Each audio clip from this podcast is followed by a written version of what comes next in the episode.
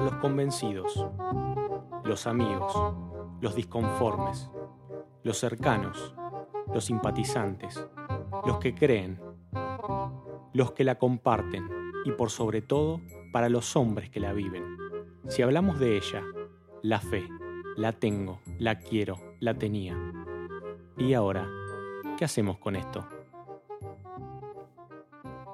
Como prometimos, un tema tan importante como el conocernos a nosotros mismos no iba a quedar inconcluso. En nuestro último encuentro charlamos sobre la madurez, el hombre espiritual y aquello que titulamos expertos en nosotros mismos. Este vendría a ser el lado B de aquellas conclusiones, aquellas ideas que fuimos trayendo de lo que definimos es el origen de todo, ¿sí? Desde el momento de nuestra concepción humana, por así decirlo, las partes que nos forman. Sí, el conocer el diseño con el cual el Creador nos formó. Hablamos de tres partes principales que forman este ser, algunas más obvias, otras no tanto. Arrancamos por la más voluminosa, la más obvia, el cuerpo. Hablamos del alma y hablamos del espíritu. Tres partes que de alguna manera nos ayudan a transitar en ámbitos diferentes. El ámbito físico y corpóreo, natural, por el cual estamos acostumbrados a transitar, nuestro cuerpo, nuestra alma como el mayordomo, como el lugar donde reside la identidad de lo que somos, y el espíritu como nuestra parte que nos permite entrar en comunión con el Padre, ¿sí? Allí donde reside el trato con el Espíritu Santo, donde se produce la adoración, donde se lleva a cabo la revelación de parte del Señor, ¿sí? Y todo esto lo enmarcamos dentro de algo bastante particular que es el espíritu regenerado. No estamos hablando de el espíritu humano a secas, sino el espíritu de alguien que ha nacido de nuevo. Y que ha nacido de nuevo justamente su espíritu, con una naturaleza diferente a la que tenía anteriormente. Sino estas funciones por las cuales caracterizamos el espíritu no se darían. El cuerpo y el espíritu, Pablo habla de cuerpo animal y cuerpo espiritual, con la idea de establecer que tanto el uno como el otro, tanto el cuerpo físico como el cuerpo espiritual, están ceñidos, están atrapados en tiempo y en espacio. ¿Esto qué quiere decir? Que mi cuerpo, tanto como mi espíritu, están aquí y ahora, y no pueden estar a la vez en otro lugar o en otro tiempo. Están atrapados en este espacio y también están atrapados en la línea de tiempo y la línea de tiempo en el momento que me toca vivir. Otra cosa que mencionamos es que algunos de estos conceptos van a chocar contra nuestra primera noción o nuestros preconceptos de lo que somos y de la espiritualidad. Un poco por nuestra cultura occidental, uh-huh. Mencionamos que algunas de estas cosas pueden parecer chino, uh-huh. Y no es al azar esa frase, sino porque nuestros hermanos chinos tienen una concepción mucho más presente de la espiritualidad. En realidad todos los orientales. Nos venía muy bien a la mano eso porque si algún texto alguna vez hemos leído o admirado de aquellos tantos catedráticos cristianos que hay por ahí, son los textos de Watchman Nee, uh-huh. Y bueno, aquí entre nosotros tiene un pequeño club de fans. Sí.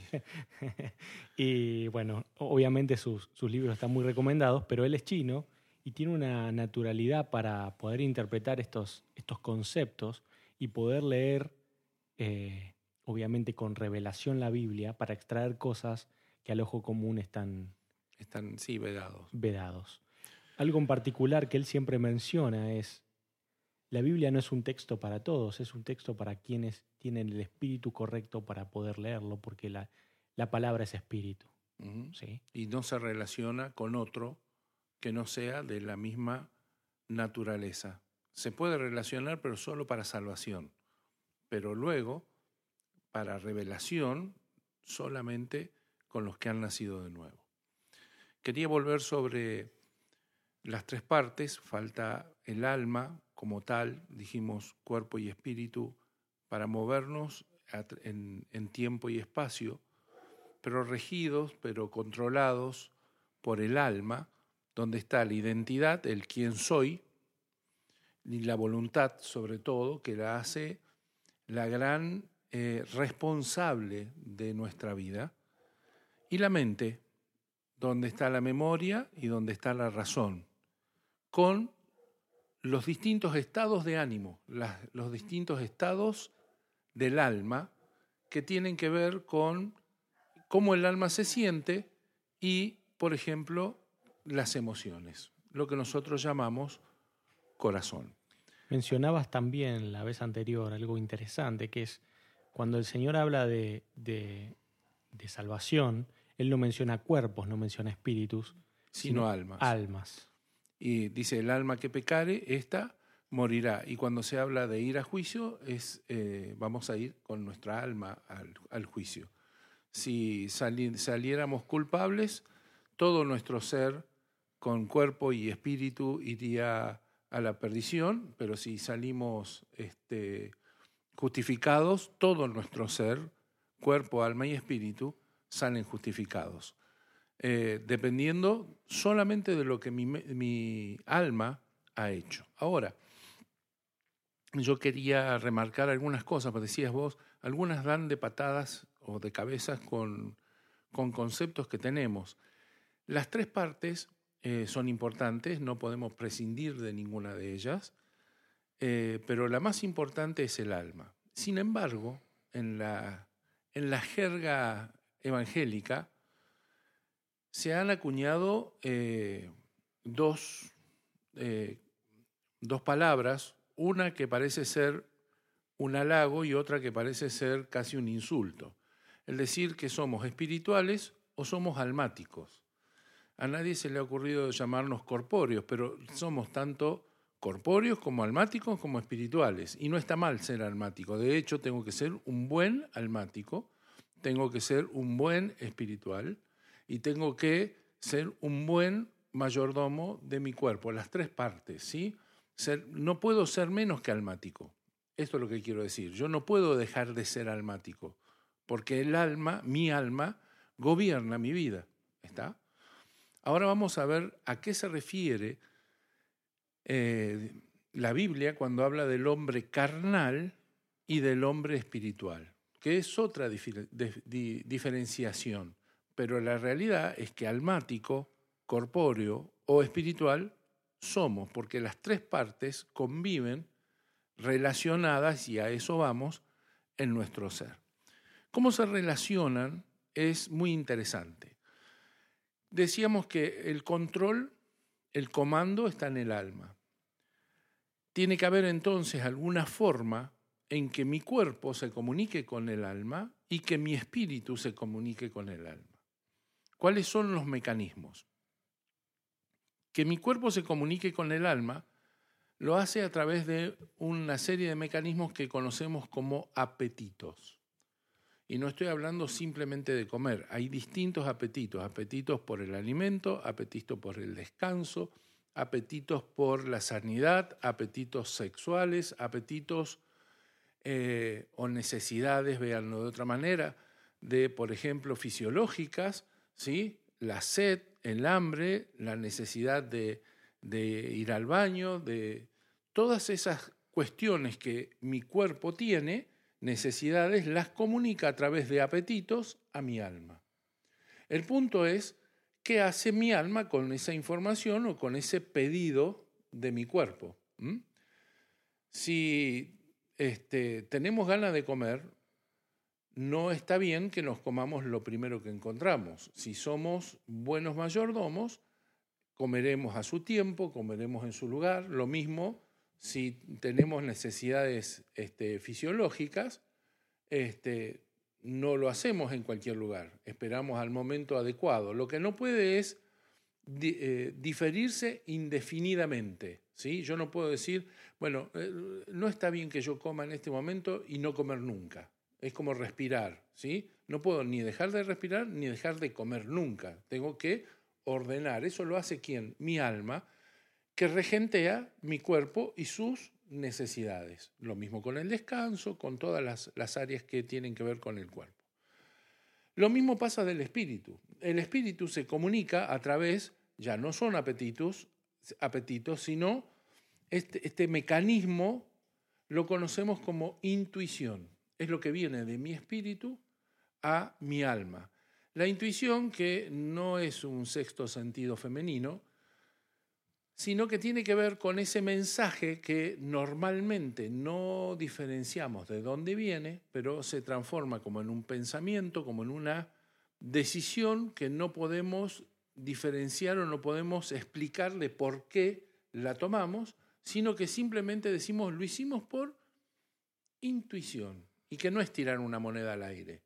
Es un mensaje que viene de mi espíritu a mi alma, ¿sí? Lo importante ahora es ver qué hacemos con esos mensajes. Como toda habilidad, esto requiere de un entrenamiento. No es al azar que hayamos elegido el título expertos en nosotros mismos, porque como un niño que tiene que aprender a controlar esos apetitos en su infancia, esto de comer, saciarse, necesidades, también nosotros tendremos que aprender a comunicarnos con nuestro espíritu a través de la intuición, puliendo ese canal y facilitando de alguna manera el poder escucharlo y favorecer que se produzca más a menudo y cada vez con más claridad, así como nuestros apetitos no son tan claros y obvios como cuando queremos comer o ir al baño. Uh-huh.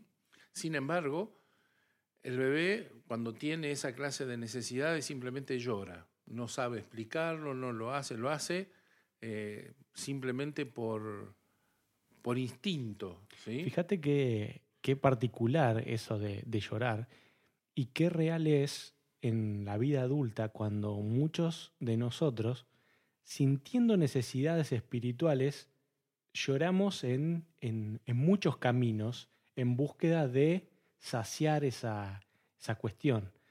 Es indudable que en la persona, en el ser humano, está esa necesidad espiritual latente y obvia. Sí, ahora fíjate, vos sos papá Nobel, ¿sí? Tu bebé todavía llora cuando tiene necesidades. ¿Y a quién recurre? ¿A quién le llora? ¿Llora al aire o a quién le llora? Le llora a su padre, en realidad le llora más a su madre, ¿sí? Le llora a sus padres, ¿sí? La pregunta es, tomando la figura de lo que decías recién, cuando tenemos esas necesidades espirituales, ¿a quién le lloramos? ¿A quién nos dirigimos? ¿O a quién deberíamos dirigirnos? ¿De quién deberíamos aprender? Ahora vamos a ver lo que yo llamo la tormenta de mensajes en nuestra cabeza, cómo se producen y cómo nos llevan a una necesidad de este entrenamiento del que estás hablando. Decíamos recién que los apetitos traen las necesidades del cuerpo y la intuición trae el mensaje que viene de mi espíritu. Ahora, ¿a dónde va a parar todo esto? Todo esto va a parar a mi mente, a mi ser consciente que funciona con mi mente. Y aquí tenemos un montón de mensajes que van llegando, todos a la vez. Yo diferencio al menos 5, podrían ser más, pero al menos 5. En primer lugar, los apetitos. Tengo ganas de comer, tengo sed, tengo ganas de ir al baño, ¿sí?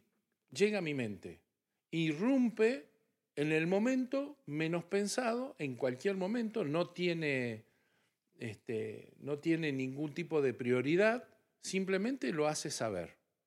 No le importa si yo estoy ocupado, si no estoy ocupado, ¿sí? Todo eso lo va a tener que manejar mi mente. Por otro lado, llega el mensaje que viene de parte de mi intuición. La pregunta es cómo, de parte de mi espíritu, la pregunta es cómo yo diferencio esa voz de todas las demás, y ese es el punto. Tengo la voz de mi espíritu, que lo interesante en el tipo de persona que estamos hablando nosotros, una persona nacida de nuevo, cuyo espíritu ha nacido de nuevo, tiene naturaleza divina, comparte la misma naturaleza que el Espíritu Santo, con lo cual pueden estar en perfecta comunión y pueden entenderse el uno al otro. No como quien habla con un ser de otra naturaleza, sino de la misma naturaleza. Lo que venga entonces de mi espíritu, ¿qué será? Y será lo que venga del Espíritu Santo. Eso es lo interesante, lo importante. Por otro lado, yo tengo dos mensajes externos. El primero, el que viene a través de mis sentidos. Mis oídos escuchan, mis ojos ven, pueden estar leyendo, ¿sí? El olfato, el tacto, el gusto, todo esto me traen mensajes que mi mente tiene que analizar.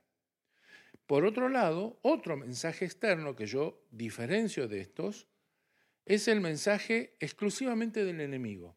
El enemigo está pendiente y nos está mandando señales de la que quiera. Puede ser a través de un texto, de una palabra, de una frase, de un olor, de una figura, de un cuadro, de una música, de lo que sea. El enemigo siempre va a estar tratando de mandar un mensaje disfrazado de lo que sea que deberemos identificar.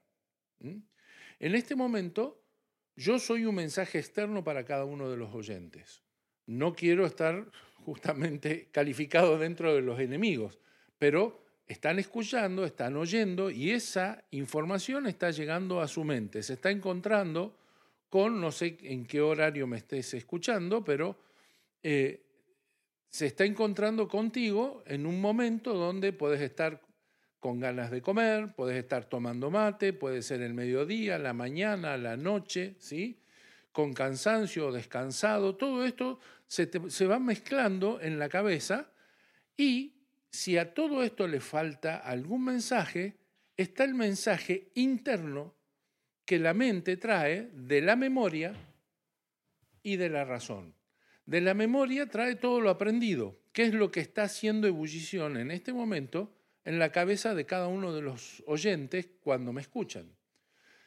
Toman lo aprendido, toman lo que leyeron, lo que le contaron, lo que han hecho, lo que viene de su memoria respecto de cada una de las cosas que han vivido, ¿sí?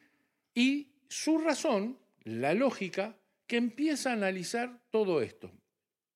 El apetito, la intuición, la voz del enemigo, la voz de los mensajes externos y la voz de mi memoria, de lo que yo aprendí. Todo eso está en mi mente.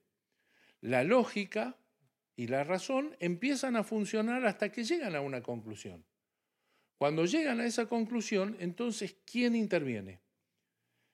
Estamos funcionando en mi alma, ¿no? En mi mente. Interviene mi voluntad que va a decidir a cuál de estas voces le va a hacer caso. Si somos de aquellos que se dejan llevar por las sensaciones y lo sensual es lo que marque su vida, la palabra llama a esos sensuales hombres carnales, porque están haciendo casos, están siendo guiados por su carne. O sea, pero no es que comemos cuando tenemos hambre, sino que todo lo que hacemos es para satisfacer a mi cuerpo. También están los que sirven al enemigo. Cuando pecamos, ¿a quién estamos obedeciendo? No estamos obedeciendo claramente a la voz de Dios. Puede ser el enemigo o puede ser de mi propia concupiscencia, ¿sí? Esto es como si fuese una autotentación. Lo hago porque me gusta, ¿sí? Peco porque me gusta lo que el pecado en el momento me está dando la satisfacción, aunque sea momentánea, ni hablar de las consecuencias posteriores, ¿sí? Y lo que viene de mi espíritu. Lo que viene de mi espíritu es lo más interesante, porque si yo le hago caso a lo que viene de mi espíritu, me transformo entonces ¿en qué? En lo que la Biblia llama en un hombre espiritual. Si le hago caso a mi carne, seré carnal. Si le hago caso a mi espíritu, seré espiritual. ¿Mm? Pero para eso tengo que poder identificar en mi cabeza de dónde viene cada una de esos mensajes. De dónde viene y cómo viene la voz de mi espíritu. Ahora, no solo soy espiritual por hacerle caso a la voz de mi espíritu. Si yo, por ejemplo, estoy tentado a robarle algo a mi vecino porque me gustó, porque lo quiero, porque no sé, lo que sea, no esperen que el Espíritu Santo les hable. ¿Por qué el Espíritu Santo no va a salir al cruce mío para impedir que robe? Porque yo ya sé que no tengo que robar, porque yo ya lo aprendí, porque el Espíritu Santo ya me instruyó en otro tiempo, ¿sí? Por eso, la voz que viene del Espíritu y la voz que viene de Dios no solo viene de mi intuición, sino que también viene de lo que yo he aprendido de la palabra de Dios. Todo, si no, ¿para qué estaría?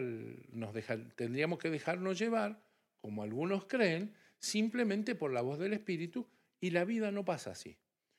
Para eso hacemos nuestros estudios, para eso estudiamos tanto en los colegios como estudiamos la Biblia, conocemos la palabra de Dios, investigamos la palabra de Dios hasta que estamos seguros que es lo que Dios quiere. Después no nos queda otra cosa que hacerla, que cumplirla, que obedecerla, y seremos tan espirituales como si escuchamos de golpe y porrazo la voz del Espíritu Santo diciéndonos algo. El problema es que todas estas voces en mi cabeza, ¿cómo resuenan? La única voz que suena distinta es mi voz en este momento. Cuando otro me habla, cuando alguien desde afuera me habla, pero luego la voz que viene de mi memoria, la voz que viene de mi espíritu, ¿sí? Lo que viene de mi carne, todo eso, ¿con qué voz suena en mi cabeza? Siempre suena igual. Con mi propia voz. Entonces, esto es un problema. ¿Cómo identifico yo una voz de la otra? Y vuelta al punto de partida, a través del entrenamiento. Me gustaría frenar acá en algo importante. Creo que nos pasó acá los de la mesa que alguna vez nos topamos con esto por primera vez. Y pusimos en la balanza qué tan importante era poner estos conocimientos dentro nuestro, aprenderlos, profundizar en estas áreas, frente al resto de las cuestiones teológicas que a veces se ofrecen, ¿sí? ¿Qué tan importante es para alguien conocer esto? Es vital. Te diría que es más importante que conocer alguna profecía de las que nos interesa tanto y saber algún detalle. Es más importante. Porque yo no voy a ser juzgado por lo que pase más allá de mi vida, sino que hoy soy juzgado por lo que pasa en mi vida. Charlaba con una persona este fin de semana y le decía, encontrarme con Dios, poder lograr una buena relación con Dios, poder encontrar el meollo de la adoración en espíritu y en verdad, es más importante que mi servicio. Yo podría hasta abandonar mi servicio solamente por poder encontrar una buena relación con Dios, porque de eso se trata mi vida. Mi servicio es un anexo, está bárbaro, está fantástico, no estoy hablando en contra de servir, pero quiero decir que a la hora de poner en la balanza, lo que pasa conmigo y Dios, la relación conmigo es la que prima, es la que marca mi vida. Y si yo no conozco esto, no la puedo tener esa relación con Dios. Y no funcionaría igual a la inversa, es decir, mi servicio no suplanta, no viene a reemplazar nunca mi relación con Dios. Es más, muchas veces mi servicio me desvía de mi relación con Dios. Amo más el servicio que al Dios al que sirvo. Estoy más entretenido en lo que estoy haciendo para Dios que en, en, el, en la atención que le doy al mismo Dios, ¿sí? Es que cómo Dios podría usar una herramienta tan desafilada o tan desafinada, de acuerdo a cómo veas a la herramienta, si es un instrumento, ¿no? Por ejemplo, ¿cómo luchamos con el pecado? Contra el pecado. ¿Cómo luchamos eso que decimos que está clavado en nuestra carne y todo eso? En realidad es pecado, ¿por qué? Porque en algún momento, conscientemente, decidí hacer lo que no debía hacer. Si no, no sería pecado. Nadie peca por accidente, nadie peca porque no tuvo control de su vida. Lo hace justamente, si no, no sería pecado. Ahora, si yo no conozco esto, si yo no conozco estos mecanismos que funcionan dentro mío, ¿sí? A la hora de tomar la decisión, tengo que ser consciente de cuál es mi alternativa, de cuál es mi salida. Dice que el Señor no deja que yo entre en una tentación más fuerte de la que yo puedo soportar o sobrellevar, ¿sí? O sea, que Dios nunca me va a poner en una situación donde yo tenga que decir, yo no pude hacer otra cosa más que equivocarme. No, no es cierto, ¿sí? Para no equivocarme, lo que yo tengo que saber es cómo funcionan todas estas cosas. Por ejemplo, con el pecado tengo que saber que por qué peco. Y peco porque me gusta. La gente no le gusta escuchar esto. Es posible que el que esté del otro lado escuchando esto no le guste, pero pecamos porque nos gusta. Si no, no pecaríamos. No, ¿cómo puede ser que a mí me guste? A mí no me gusta pecar. No, a nosotros luego que pecamos nos arrepentimos, entendemos todo esto, pero en el momento lo hicimos porque nos gusta. Lo hicimos porque había alguna satisfacción, aunque sea instantánea, momentánea, de corto tiempo, lo que sea, ¿sí? Que nos llevó a tomar esa decisión independientemente de las consecuencias que esto traiga. Por supuesto que a la distancia nadie quiere pecar o a nadie le gusta pecar, pero en el momento sí. El que se droga, el que toma, el que, no sé, el que hace el acto de pecado que sea, ¿sí? El que miente, el que roba, lo hace porque en ese momento le gustó hacerlo y decidió hacerlo. Ahora, todos los mecanismos de esto funcionan en mi cabeza para que yo pueda decidir correctamente. Y finalmente siempre es mi mente, siempre es mi alma, con la voluntad y mi mente y la razón a la cabeza de mi vida, decidiendo hacia dónde voy, qué hago, si me transformo en un espiritual o me transformo en un carnal.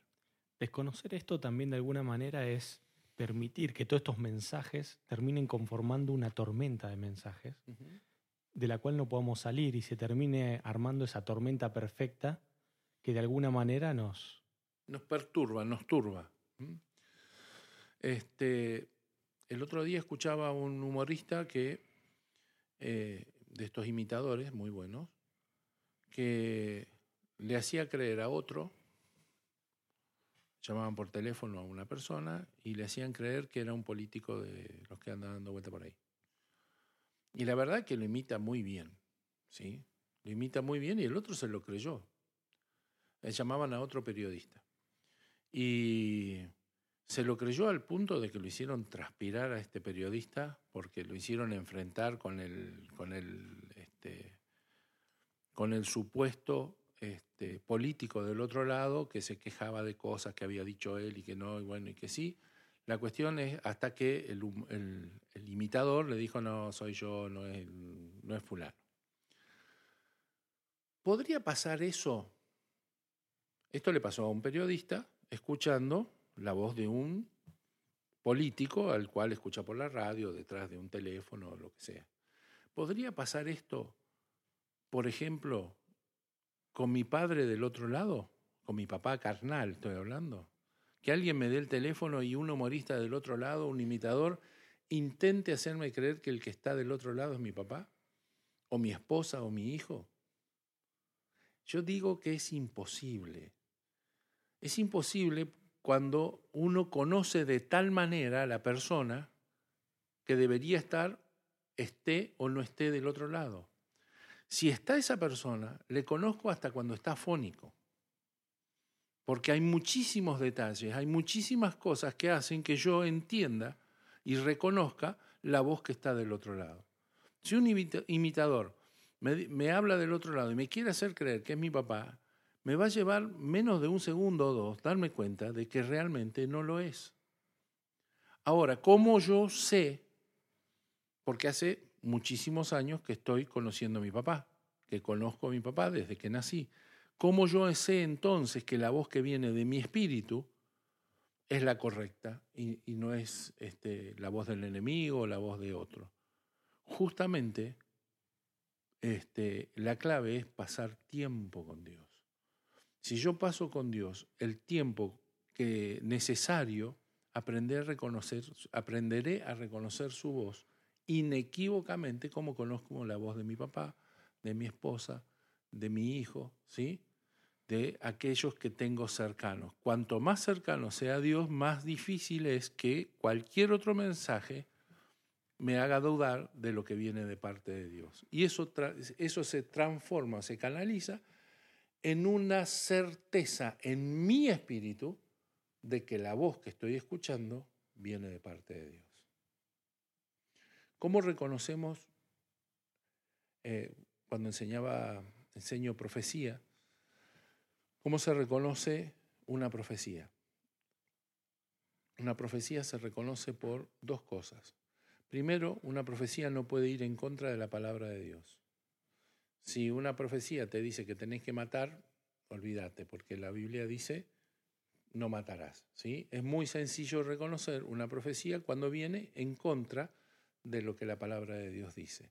Pero normalmente la falsa profecía viene hablando muy a favor de la palabra de Dios. Y es más, a veces viene con versículos bíblicos, como le cayó el diablo cuando fue a tentar a Jesús, ¿sí? No le vino a decir una barbaridad. Le dijo cosas que estaban escritas, utilizadas de mala manera.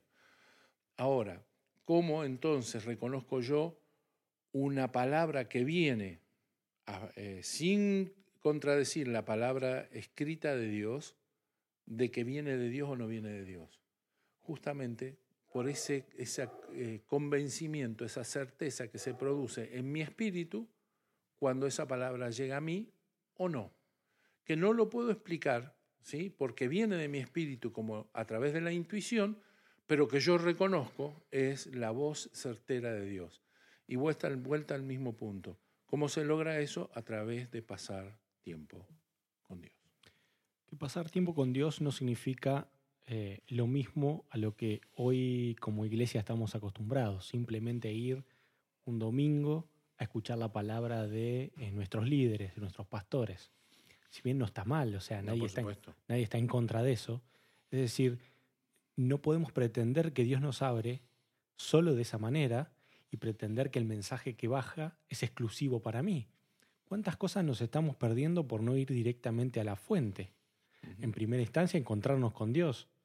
Porque si bien esto es palabra de Él, no es Él diciéndolo. Uh-huh. Ya que estamos acá con el tema de los profetas, y puse el ejemplo de cómo distinguir una profecía, una de las cosas que yo advierto, ni bien arranco a enseñar sobre profetas, le digo a la gente, lo peor que le puede pasar es que un profeta le hable. Porque cuando un profeta le habla, lo primero que deja a la luz, deja implícito, ¿sí? O explícito, es que le tiene que decir lo que no ha sabido escuchar directamente de Dios. Una persona que se relaciona con Dios perfectamente no necesita que otro le venga a decir algo de parte de Dios. Caso concreto, Jesús. Jesús nunca recibió un profeta que le viniera a decir, dice tu papá que no. ¿Por qué? Porque él tenía una plena relación con Dios y él era capaz de decir, lo que veo hacer en mi padre, esto hago. Lo mismo pasa con nosotros. No quiere decir que no sirvan los profetas. Eso es otra historia. Lo que estoy diciendo es que en la profecía personal, ¿sí? Lo mejor que me pueda pasar es que nunca me hablen los profetas, que yo tenga una relación con Dios lo suficientemente madura y acabada y activa como para no necesitar que venga alguien a decirme lo que Dios me puede decir directamente. Esto tampoco tiene que poner mal a todos los oyentes, a todos aquellos cristianos que estamos en diferentes etapas de madurez. Lo que sí nos tiene que llevar es el desafío a no permanecer en un estadio donde solamente mi alimento es leche, ¿sí?, sino donde puedo procesar cosas aún mayores. Ahí debemos aspirar a esto de madurar. No y de ir creciendo. Claro, no quedarnos en una etapa. A eso apuntamos, ¿sí? Ninguno después ni nosotros después de esta charla, ni aquellos que escuchen esta charla, van a estar maduros al instante, ¿sí? Esto es algo que se logra con el tiempo y obviamente con la práctica, ¿sí? Expertos en nosotros mismos. Pero aspiracionalmente no podemos quedarnos con el mensaje liviano, con aquello simple, banal, ¿sí?, sino que tenemos que ir tomando con gradualidad mayores cosas, ¿sí? Creo que después de Jesús, una persona como Pablo es un ejemplo bastante interesante a seguir, una persona al cual el Señor le permitió escribir: sed imitadores de mí como yo de Cristo, con lo cual creo que se sentía bastante seguro de sí mismo y sin que esto suene mal, él podía ponerse como ejemplo. Sin embargo, este mismo que dice que lo imitemos, dice: estoy listo para irme, pero todavía prosigo al blanco, todavía sigo madurando, todavía me queda por crecer, no creo haberlo alcanzado, dice Pablo, ¿sí? Y esto es de lo que se trata, vivir la aventura del cristianismo.